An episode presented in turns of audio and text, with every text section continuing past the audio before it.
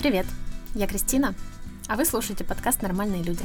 Это место, в котором можно аккуратно заглянуть в жизнь разных людей и найти ответы на свои вопросы. А самое главное — понять, что с твоей жизнью уже сейчас все нормально.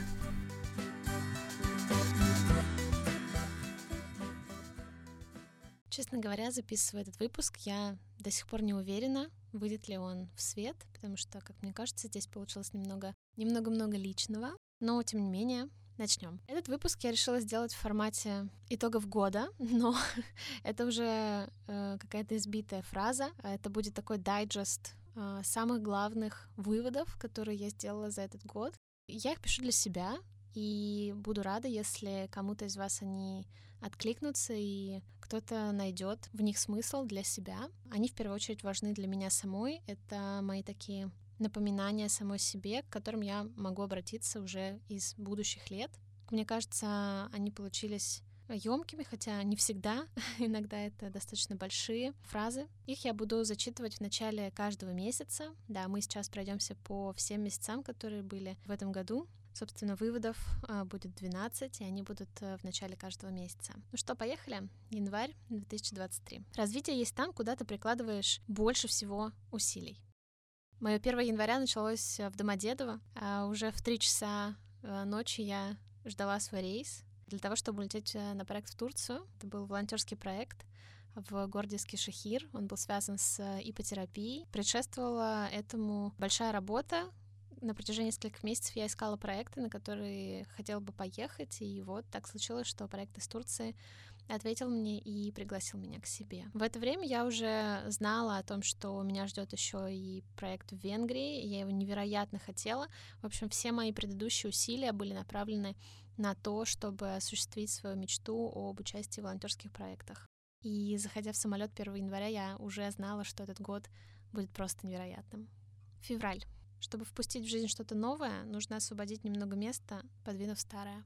В феврале я вернулась с проекта и начала подготовку к самому глобальному событию 2023 года, к переезду в Венгрию. Это был такой одновременно подвешенный и уже точный месяц, подвешенный, потому что я отвезла все документы в посольство, и точный, потому что я знала, что проект меня ждет, и дело оставалось за малым получить визу. Я начала прощаться уже со старой жизнью, сказала на работе, что увольняюсь, и тут вдруг оказалось, что оставить старое — это очень тяжело. Несмотря на то, что я очень хотела поехать в Венгрию, прощание со старой жизнью и понимание того, что так, как было раньше, уже вообще никогда не будет, далось мне очень сложно. И это каких-то два невероятно полярных чувства. Чувство радости и одновременно чувство горести. Было очень важно научиться их переживать одновременно. Март. Вещи — это якоря.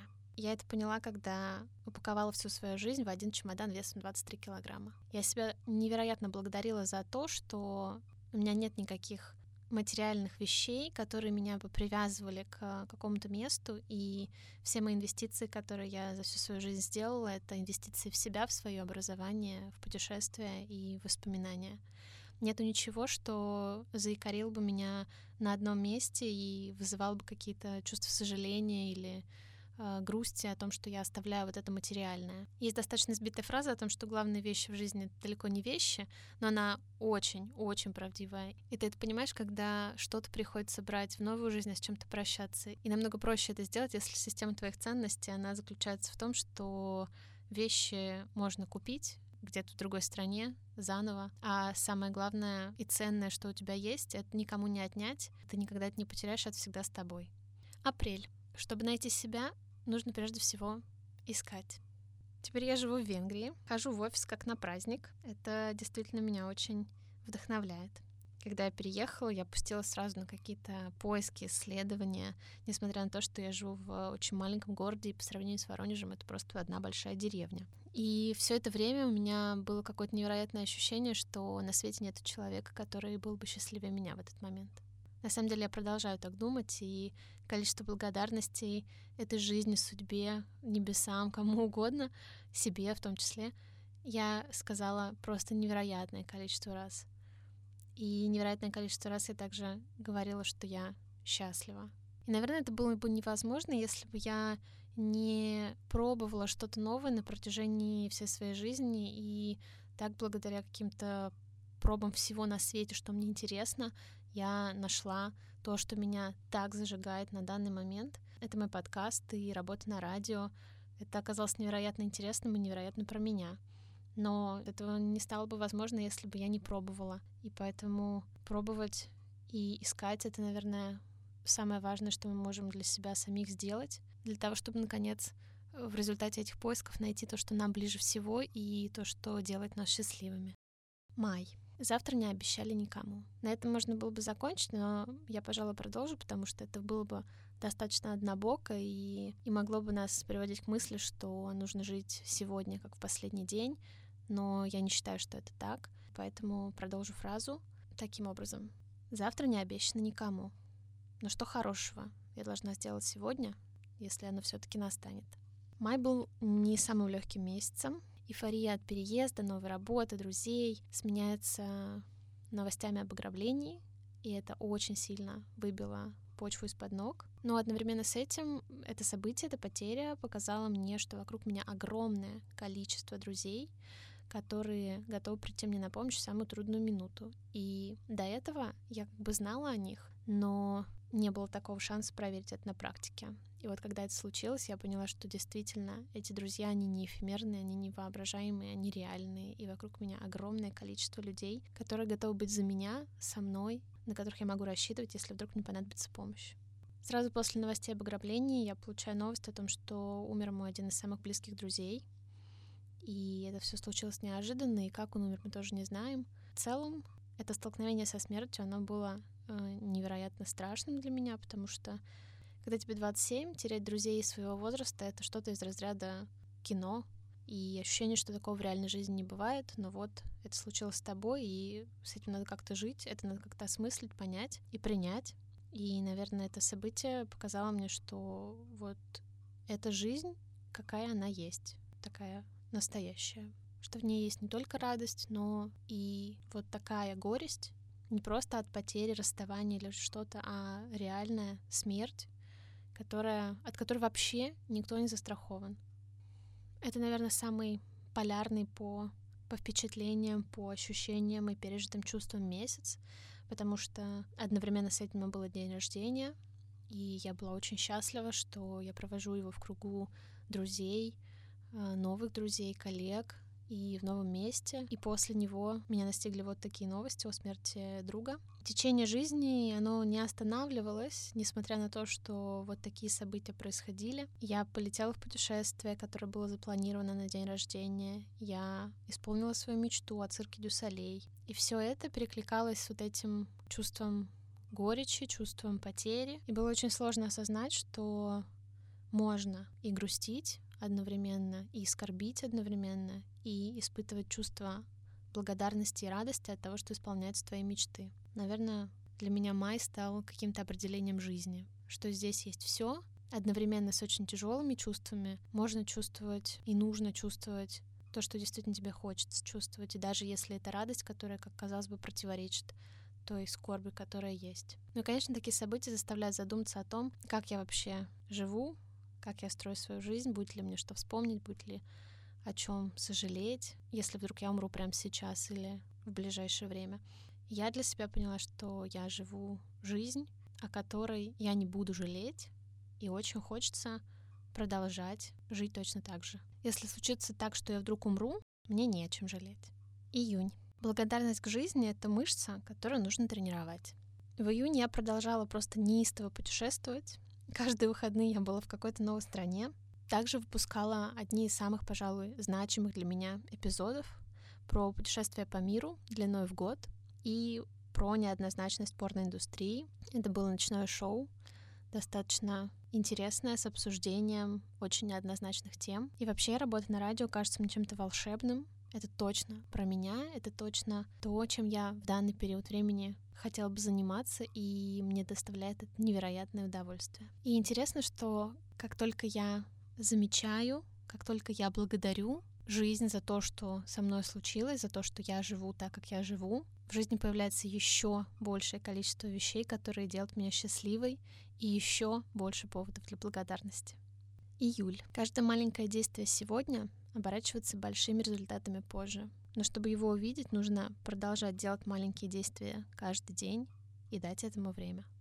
Наверное, это про то, что сейчас, как никогда, я вижу результаты своей работы вообще над собой, э, свои результаты по построению своего мировоззрения, результаты своего образования, того, что я регулярно на протяжении последних семи лет вкладывала свое образование, в языки. Казалось бы, хобби и увлечение испанским сейчас, через несколько лет, дают мне возможность, огромную возможность коммуницировать с э, людьми свободно, говорить с ними на языке. И когда к нам приезжают какие-то гости или молодежный обмен, ребята из Испании, я свободно говорю с ними на их языке, не испытывая никакого дискомфорта. Для меня человек, который постоянно страдал и страдает при изучении языков, для меня это не легкий процесс. Я вижу, как те усилия, те небольшие шажки, которые я совершала когда-то, но, но совершал их на протяжении длительного времени, сейчас дают свои плоды и позволяют мне выходить на совершенно новый уровень и открывают какие-то новые возможности, о которых я, может быть, раньше даже не задумывалась или не мечтала, а теперь для меня это тоже, тоже реально, я тоже могу это рассмотреть. Это как и работа, как и общение с людьми. Ощущение, что семечко, которое ты посадил много-много лет назад, сейчас прорастает, и вот скоро ты сможешь съесть какой-то плод. И есть такое выражение, что день, когда ты посадил семечко, это не тот день, когда ты съел свой первый урожай. Важно продолжать, даже если сейчас этих результатов не видно, они точно будут в будущем, но главное продолжать. Август. Так интересно, но про август у меня нет вывода. И пускай так и останется. В августе я, наконец, очень устала от путешествий. Да, такое чувство тоже бывает, когда ты носишь как угорелый. И оглядываясь назад, я поняла, что это было какое-то умопомрачение из-за того, что очень долго не было возможности путешествовать так, как я люблю. Это было трудно в связи со всеми событиями. А сейчас, когда у меня появилась эта возможность, я до нее просто дорвалась и путешествовала даже, наверное, через чур. И вот меня наконец настигло чувство насыщения. Единственное, что я хотела, это просто быть дома. И еще Венгрия наконец-то стала мне домом. Потому что я себя ловила на таких мыслях, когда я приземлилась в Будапеште после очередного путешествия. Я сижу и думаю, до дома еще немножко осталось. Вот это чувство того, что какое-то незнакомое в начале место стало тебе э, домом, это очень интересное чувство. Наверное, оно еще связано с какой-то внутренней гармонией. Если тебе хорошо там, где ты находишься, с собой, если тебе хорошо, то неважно, где ты находишься, любое место может стать тебе домом, если приложить какие-то к этому небольшие усилия в том числе по принятию этого места и по восприятию его как дома. Я, кстати, достаточно много усилий приложила при переезде. Я специально закладывала определенную сумму в бюджет, чтобы обустроить э, все в новой квартире так, как я хочу, в своей новой комнате, так, как я вижу это, так, как мне будет уютно и красиво.